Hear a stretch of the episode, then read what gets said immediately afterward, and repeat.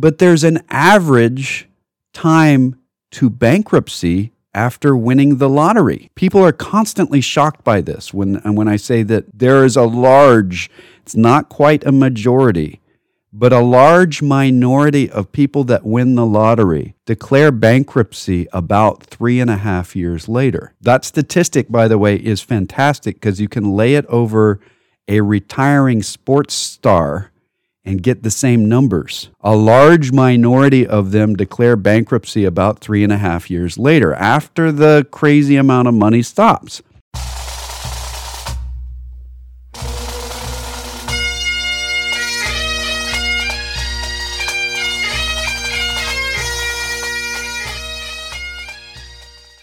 Once more under the breach, dear friends. Else fill the wall up with our English dead. Good morning, ladies and gentlemen, boys and girls, and welcome to another exciting second hour of the Personal Wealth Coach, where we will say such exciting things as when the Federal Reserve meets and reads its minutes, uh, the Federal Open Market Committee makes an annual report pursuing to the Freedom of Information Act, and the FOMC, FOIA Service Center provides Oh, wait information wait a about the. Uh, let, let- let me say something we're actually going to say. Oh well, that's that's so exciting though. I'm trying to this I'm trying to lead up to all the exciting stuff we're going to say. But, but one of the things we're going to say is listen to this carefully. The ISM manufacturing PMI fell to 47.4. Oh, I'm I'm riveted. I'm on the edge of my seat. By riveted, I mean somebody has put hot steel on my body to connect two Right, right. pieces of metal. Yes. So we're hoping to make the data a little more exciting than its labels. Hopefully. Oh, I think, I think it's exciting. It is Yeah, pretty okay. exciting. It's kind of like saying, uh, my BPM is 147 and I am lying down and resting. Well, that You doesn't BPM of 147? that doesn't sound good actually, Or, and that should that be exciting. systolic? Or is it your systolic? Yeah. So uh, when we're looking at this data, we see what it represents. It's maybe we've been in the matrix too long. We're beginning to read the code and see the actualities of it. And somebody quotes a number to us and we act all surprised and excited. It's because it represents reality. The stuff that's around us is being measured. And when we're talking about the ISM, um, whatever the management or production or the manufacturing people are seeing, and it's all these dry numbers that are being laid out, it's kind of like saying, um, your family increased by two over the last uh, 18 months. That doesn't sound very exciting, except that somebody's been pregnant for 18 months. Two kids uh, and pregnant for 18 months. That's not um, uh, unexciting by any stretch. So it Okay. really, really is something that hopefully we'll be able to bring that. Did you know that uh, in the United States, a, a woman gives birth to one child about every 10 seconds? Somebody needs to stop that woman. No. Just, just stop her because that's No. not how you do it. Wait, no. Have her keep doing it and have them more quickly because one of the key or give her give her a pay raise at least because that's a lot of labor the labor department needs to be involved here Here, go ahead one of the major long-term threats to the United States, and it is a probably the biggest single threat to the economy and well-being of the United States of America, is the fact that native-born people, without regard to what culture or race or whatever, we're not having enough babies to replace the population. To replace the people who are dying. And as a result, our population is getting older and it's shrinking. And that is not good. And it will, it, it's going to it's already taking down places in Europe and is going to have is already having a huge impact in China. We've might usually managed to dodge the way we've dodged the bullet on that, and we have done it again and again and again, is through immigration. Now immigration is picking up nicely. We're talking about legal immigration is picking up nicely this year. There was an anti-immigration push under the Trump administration, whether you like that or don't like that, it occurred. and it's it And Just- and the United States side note, let me- started let me throw this in here that immigration limitation has not been swapped out by the biden administration there's too many pandemic related stuff there our in immigration has not picked up since the Trump administration ended. I disagree with you on that. I just read yesterday both Wall Street Journal and the uh, Economist say immigration has picked up in the United States. And the reason during the pandemic, and I think largely for political reasons, and you may agree with those reasons or disagree with those reasons, is beside the point. The Trump administration intentionally restricted legal immigration. Um, and, and, they did, and admittedly, the people who supported President Trump at the time wanted him to, and I think so. He was doing what he was elected to do. But it's it's gone back to where those temporary administrative restrictions on immigration have fallen away, and as a result, we are getting people coming back in the United States at a good rate if we continue on that path, we will be following the path we have followed ever since we became a nation. And one of the reasons the United States is economically stronger and more healthy than Europe or China is the fact that we have had relatively high levels of immigration, and the people who've come in have suffered a lot to get here and they have a lot of motivation and they do really well in the economy. You got your hand up like you're about to tell me I'm wrong about something. No, I'm just going to uh, say that we're both right. Um, when immigration dropped under the Trump administration, so I'm at the uh, census.gov. It's a good place to go for this stuff. Uh, Donald Trump came in in 2016. We had a net immigration that year of 1.2 uh, million people. Okay, cool. He started ratcheting that down. So his uh, lowest point pre-pandemic, we're not going to use 2020 at all, was about 915 or 9.1, let's say 915,000 people. We're above a million again. We're at a million for 2022. That's an estimate. We're back to very close to where he was at the lower point. Now, it's a drastic increase. 2021, we were down to 376,000 people came into our country.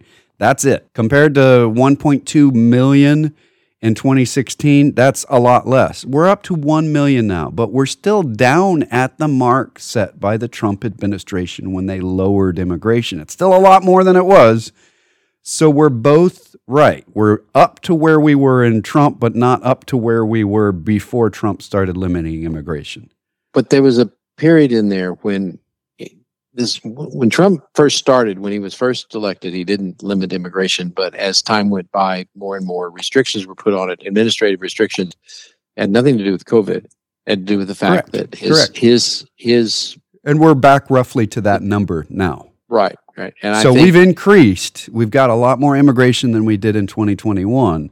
But Biden has not has not pulled all the blocks off that Trump put on in immigration. We're just back up to where Trump was at his lowered amount. So the articles that say we went from 376,000 immigrants to 1 million immigrants in one year, um, those are correct. That's a massive increase. That's like a almost three times the amount of people that we had in 2021 came in in 2022. But it puts us relatively even with where Trump was in 2018. So that's that's all I'm saying is that the Biden administration has not opened up all the gates. They have no, released the the pandemic restrictions, which is a different thing. Yeah. Okay, and, go and ahead. We need that immigration. That's that's the critical thing to understand. Um, the Social Security is going to see a crisis at some point, and it will be in the next few years. Um, there, there's also there, there's a still there's sort of one brewing in Congress right now, in that there are there's a significant group of Congresspersons, enough of them to shut the system down, who want to cut Social Security, and they just happen to be Republicans in this case, who want to reduce Social Security as a means of cutting the budget. And, and I I can see their perspective, and the point is the issue to reduce spending in the United States, government spending, the only place you're going to get major reductions enough to count is either Social Security, Medicare, or defense. That's yep. it. Yeah. And when we look at the budget, that's 100% of the tax revenue is just those three things. That's what so, we're, so all the rest is borrowed. If we don't uh, cut in those, the rest of the stuff that we're doing still has to be borrowed. So you got the people who were elected mostly recently, and they're in in this most recent election, they're universally in this case Republicans, and they were elected because they promised to work hard to cut United States spending. Well, the only place you're going to have a significant cut in spending is in those three areas And they concluded they didn't want to cut defense spending. I happen to agree with them completely, by the way. We need to be building because we're going into a Cold War. The balloon over America is an example. Uh, China is a real threat, and we need to be prepared. Russia is a real threat. We need to be prepared. Uh, there's other threats around the world, and we need to be prepared. Uh, so what's left is Social Security and Medicare, and neither Social Security does not have a lot of lobbyists in Washington causing money to be contributed to people's reelection campaigns. Right. Medicare does. The medical community, the the medical complex that makes things and so on. They have a lot of lobbyists in there saying, don't you touch Medicare because that's where we get our money. But there's no major industry that is has lobbyists in Washington D.C. saying, "Don't you touch Social Security." So we got some folks who said they in the, in there's doesn't take a lot of them in this particular case. One of the things that was demanded by the group of people who uh, held up the election of speaker was that in order to raise the debt limit, which we're beyond now, or which we've hit, hit already and, and will become a crisis sometime this year. They demanded that Social Security benefits be cut. And that's obviously not very popular. And it's only a very small minority of Republicans who are saying that, but it's enough of a, there's enough of them saying it that if they carry through on that, they can block legislation to raise the debt ceiling in the United States will default sometime this summer. So it's a big deal. It's one of the things that, that it's a good idea to be aware of, and it's a good idea to communicate with your representative, whoever you are, wherever you are, that it's a really bad thing to threaten not to pay our bills and for the United States to default and to, to, to offer a choice between cutting Social Security and default.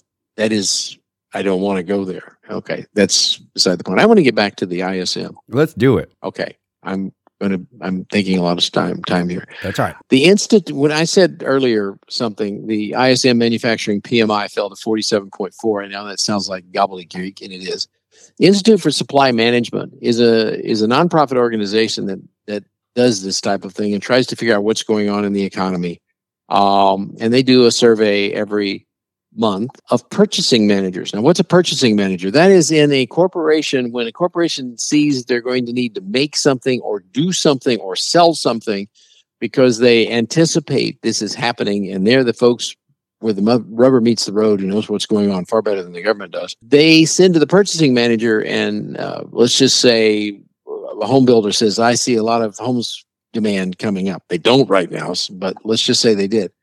One of the things that you got to have is you got to have wood and copper and nails and all kinds of things purchased in advance so that you can do those. So when the corporate executives tell the purchasing managers we need to buy more stuff, the purchasing managers then respond to this survey and, and the question they get is are your are your bosses telling you to buy more stuff or less stuff at this particular moment and if the average is more it looks that that is an indication of growth coming down the road in manufacturing uh if it's but and the way this works out is if the number that comes in is above 50 that means that the purchasing managers are accelerating their buying and that means big things are happening down the road. If it's below 50 it means they're contracting which means they're buying less this month than they did last month and so on and anticipate things going downhill.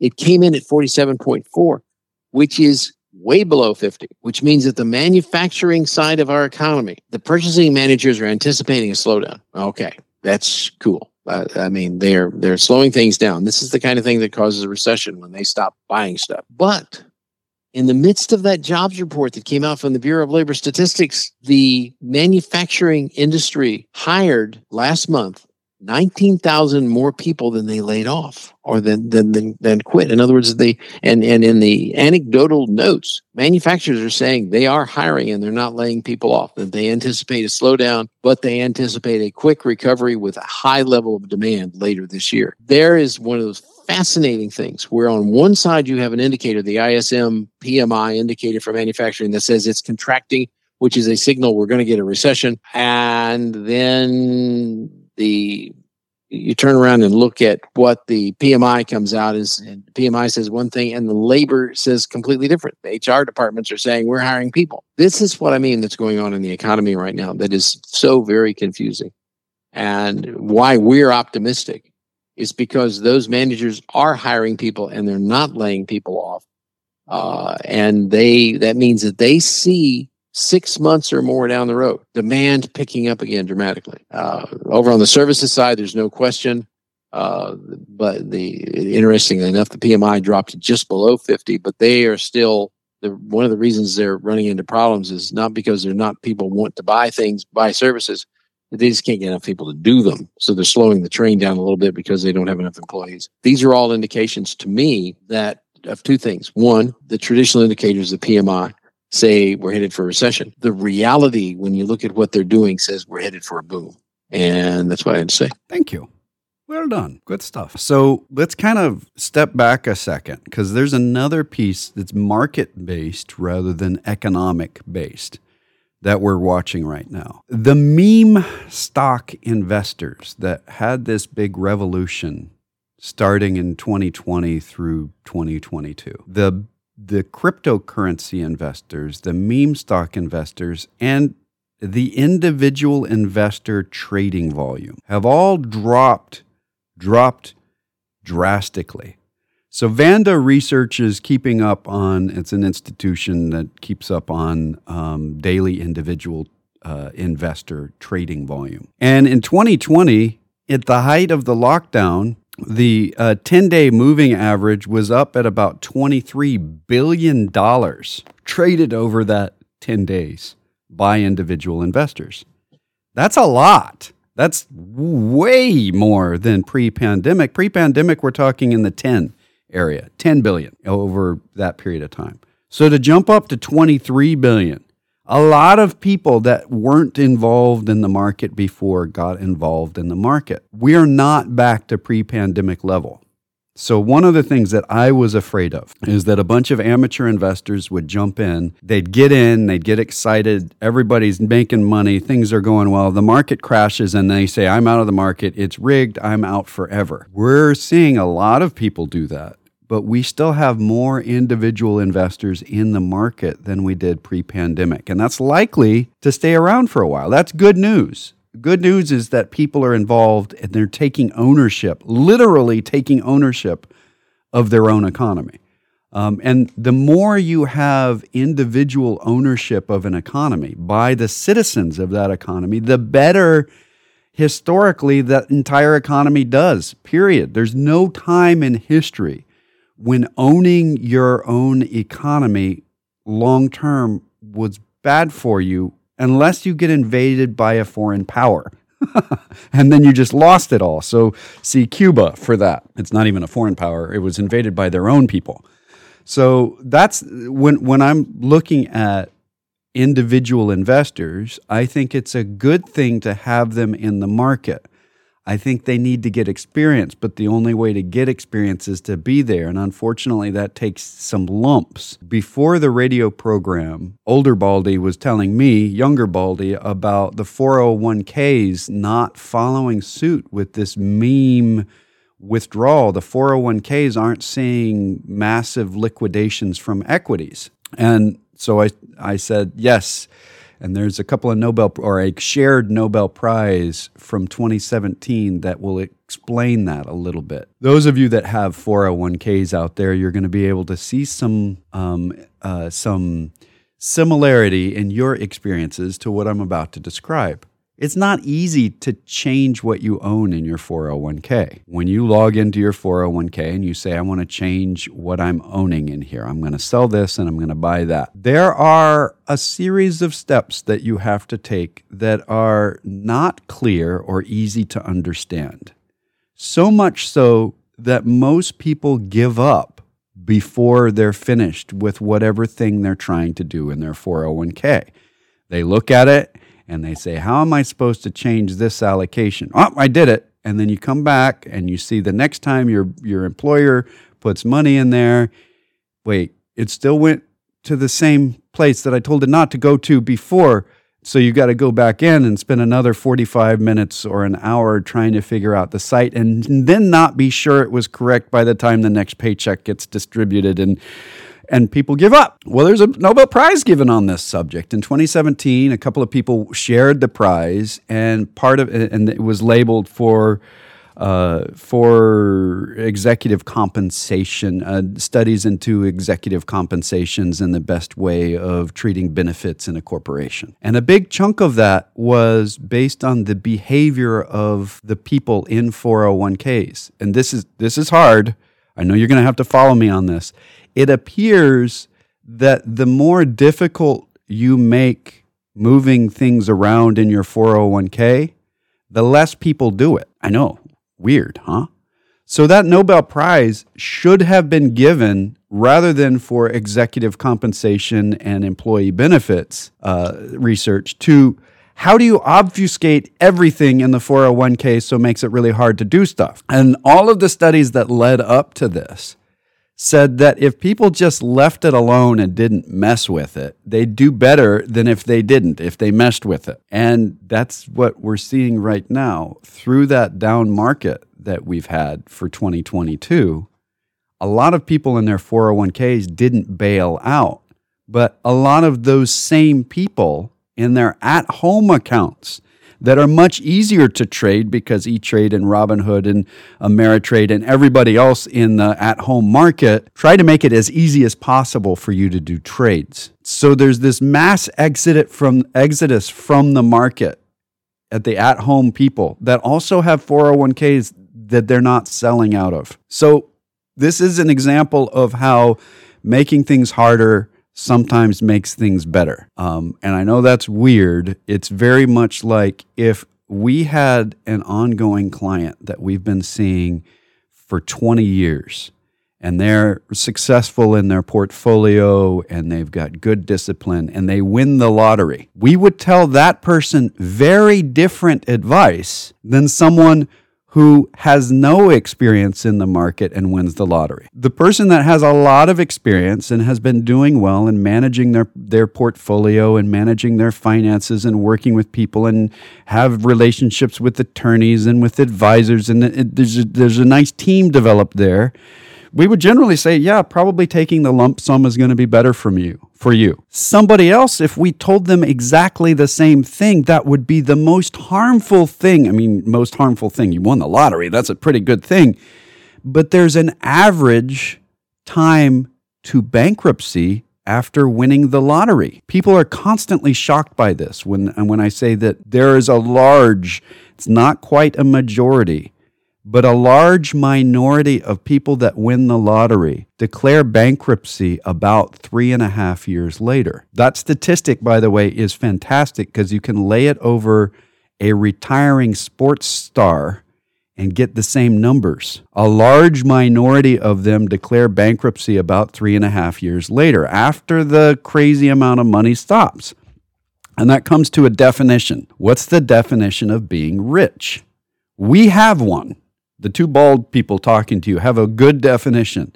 Rich means more money than you know what to do with.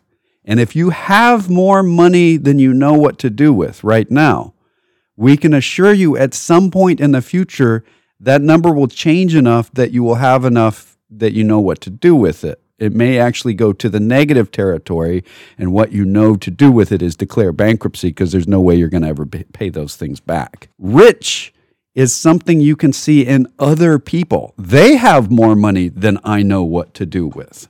Elon Musk has more money than I know what to do with. I could figure it out, but uh, he has more money than I know what to do with. He has more money than he knows what to do with, by the way, which can be seen in his purchase of Twitter. It may not have been profit motivated, um, but he now owns the biggest bullhorn out there that may not be why he bought it, but he can turn it into something good. Elon Musk is doing something that I, that I refer to as the poverty trigger. I don't think he's going to pull it all the way. But when a person has too much wealth, too much money, and when I say too much, they're uncomfortable subconsciously with it. They will inevitably do something self that is destructive to their portfolio. His purchase of Twitter is probably going to cost him over $40 billion. He's no longer the richest man in the world. He's sagged dramatically in that area because he chose to do something fundamentally, I'm just going to say this, stupid with his money. When it comes to investing, it looks to me like he was focused in this particular case on reducing his net worth, and he's been very successful so far. Um, and and he's the man is absolutely brilliant, and I certainly can't tell you how much I appreciate what he's doing. Um, just to give you an example, that he, he's, he's he's changed history. He's done he's doing some amazing things. The International Space Station would is being supplied by something he created, not something the government created. Um, the only way we had to get there without him was Russians, and the Russians are not exactly the most reliable people in the world right now. So I, I think he's doing something wonderful, but he's doing exactly what Jake was talking about with the winner of the lottery does. If a person gets more money than they're comfortable with, they they become quote filthy rich. That goes in their brain someplace, and they will fix that. And as Jake said, some people They are only comfortable when they're carrying a lot of debt and are under stress because they're carrying a lot of debt. And you give them several million dollars, and they will go through that several million dollars very quickly and wind up with a lot of debt again because that's their comfort zone. This is where, and, and I, I'm, I'm going to toot our horn just a little bit. Uh, you or, know or at least somebody- toot something. We're going to toot something. if you know someone who's in that situation, it's crucial they get with some wealth management firm, not a sales firm, not a brokerage firm, uh, not a, a big corporation. Get with an organization or a, a firm and, and some people who know what they're doing with regard to money and who understand the psychology of this and will help them manage their wealth. Uh, because if you if they don't, then they'll soon probably be very broken, very unhappy. Uh, it, it is not a pretty picture any way you come at it. I just agreeing with you here. Yeah. I got something else if I could touch on it, please. Yeah, please go ahead. It's kind of my soapbox, but there's a, there's a blurb in the Wall Street Journal pro uh, private equity, and it's in a number of other places. Private equity firms reluctant to cut valuations as recession looms. We're seeing this across the board, and it is very normal. If you have a non-traded investment in your portfolio, in your investments, and what's a non-traded investment? A non-traded real estate investment trust, a limited partnership. Uh, there's a host of these things. They're often peddled for tax advantages. They're they're peddled to people for uh, lots of things, and they say it'll stabilize your portfolio. Sometimes they're called alternates, alternate investments or alts. They don't go down when the market goes down. Uh, why don't they go down? The underlying value went down, but the price you see in your portfolio doesn't go down, and you not realize that it has lost value until you try to sell it. And in that case, in many cases, you can't sell it. And if you did sell it, you would see a dramatic drop. As an example, uh, that article in the Wall Street Journal noted that the current valuation on non-traded interests is averaging when you when you actually need to sell the things you need to sell your your interest your non-traded interest because you need the money and you want to unload it they're taking typically a 13% hit on the stated value on their statement. These are legitimate investments they're legal uh, they're alternative investments that's cool. They what the average that, that the wall street journal reported is people are seeing that if let's say you bought something for uh, $100000 or um, let's say you bought it for a million dollars and uh, let's just use a hundred thousand, make it easy. You've got a hundred thousand dollars, and you put it into this alternative investment that this broker said was a great deal, but you can't trade it. Uh, it's not on the market. It's cool. It'll be really good, and you'll make a lot of money on it. Except when you go to sell it, on average, right now, you're getting back eighty-seven, eighty-seven thousand dollars instead of a hundred thousand dollars. Despite the fact on your statement it still says a hundred. Just be very careful about these non-traded investments. I'm, I'm going to have you keep talking for a minute. I'm going to step out for a second. Okay. Um, what else is going on out there? Lots of things going on out there, but it's important. Uh, one of the, the the issues, and I think it is. It, Jake may be right. It could be just administrative. I'm, but I'm really pleased. And I think maybe people are learning. We didn't see in this last downturn. We didn't see people bailing out of their 401k. This is the first time we've had a major downturn in the market where individual investors who have retirement accounts, 401ks, 403bs, and things of that nature did not sell in a bear market. Although some of them did, obviously, because we wouldn't have a bear market if people weren't selling. But by and large, people who own 401ks hung in there and they're coming back nicely now. And it's wonder it's working wonderfully. I see the same thing happening in the general population of investors, people who are the baby boomers and people like that we're making some real some reason or other people did not panic and bolt for the door and that is a really really really good thing important thing about investing as opposed to speculating. Um, investing converts money into capital. Capital is not money. And if you invest, the absolute minimum time horizon you should be looking at is three years, and that's really too short for a reasonable investment. You're looking at, I would say, minimum of seven to 10 years, or you shouldn't be investing, you should be saving. Saving is very different. Saving is about avoiding loss, investing is about achieving gain. If you're going to achieve a gain higher than zero after inflation and taxes, you need to invest. And when you invest, you convert money into capital and converting it back into money at the wrong time can be really hazardous to your financial health. Just be aware that there's a crucial difference. And I'm really pleased that the typical in, investor is doing a lot better at it than they used to do. I think, I think despite the fact that the 401k restrictions probably helped or hindered or whatever. It kept people from bailing out. I also think there's that people have learned a few things. Uh, the people who are still invested in the market for the long term for their retirement, I think have gotten smarter and they've gotten better able to handle things and they're going to hang in there longer, which by the way, and we can get into this separately, but you're back, so I'll let you talk for a little bit. Yeah. I think may bite them in a few years. That very virtue that I just commended people on conceivably could result in some great injury down the road, uh, based on history.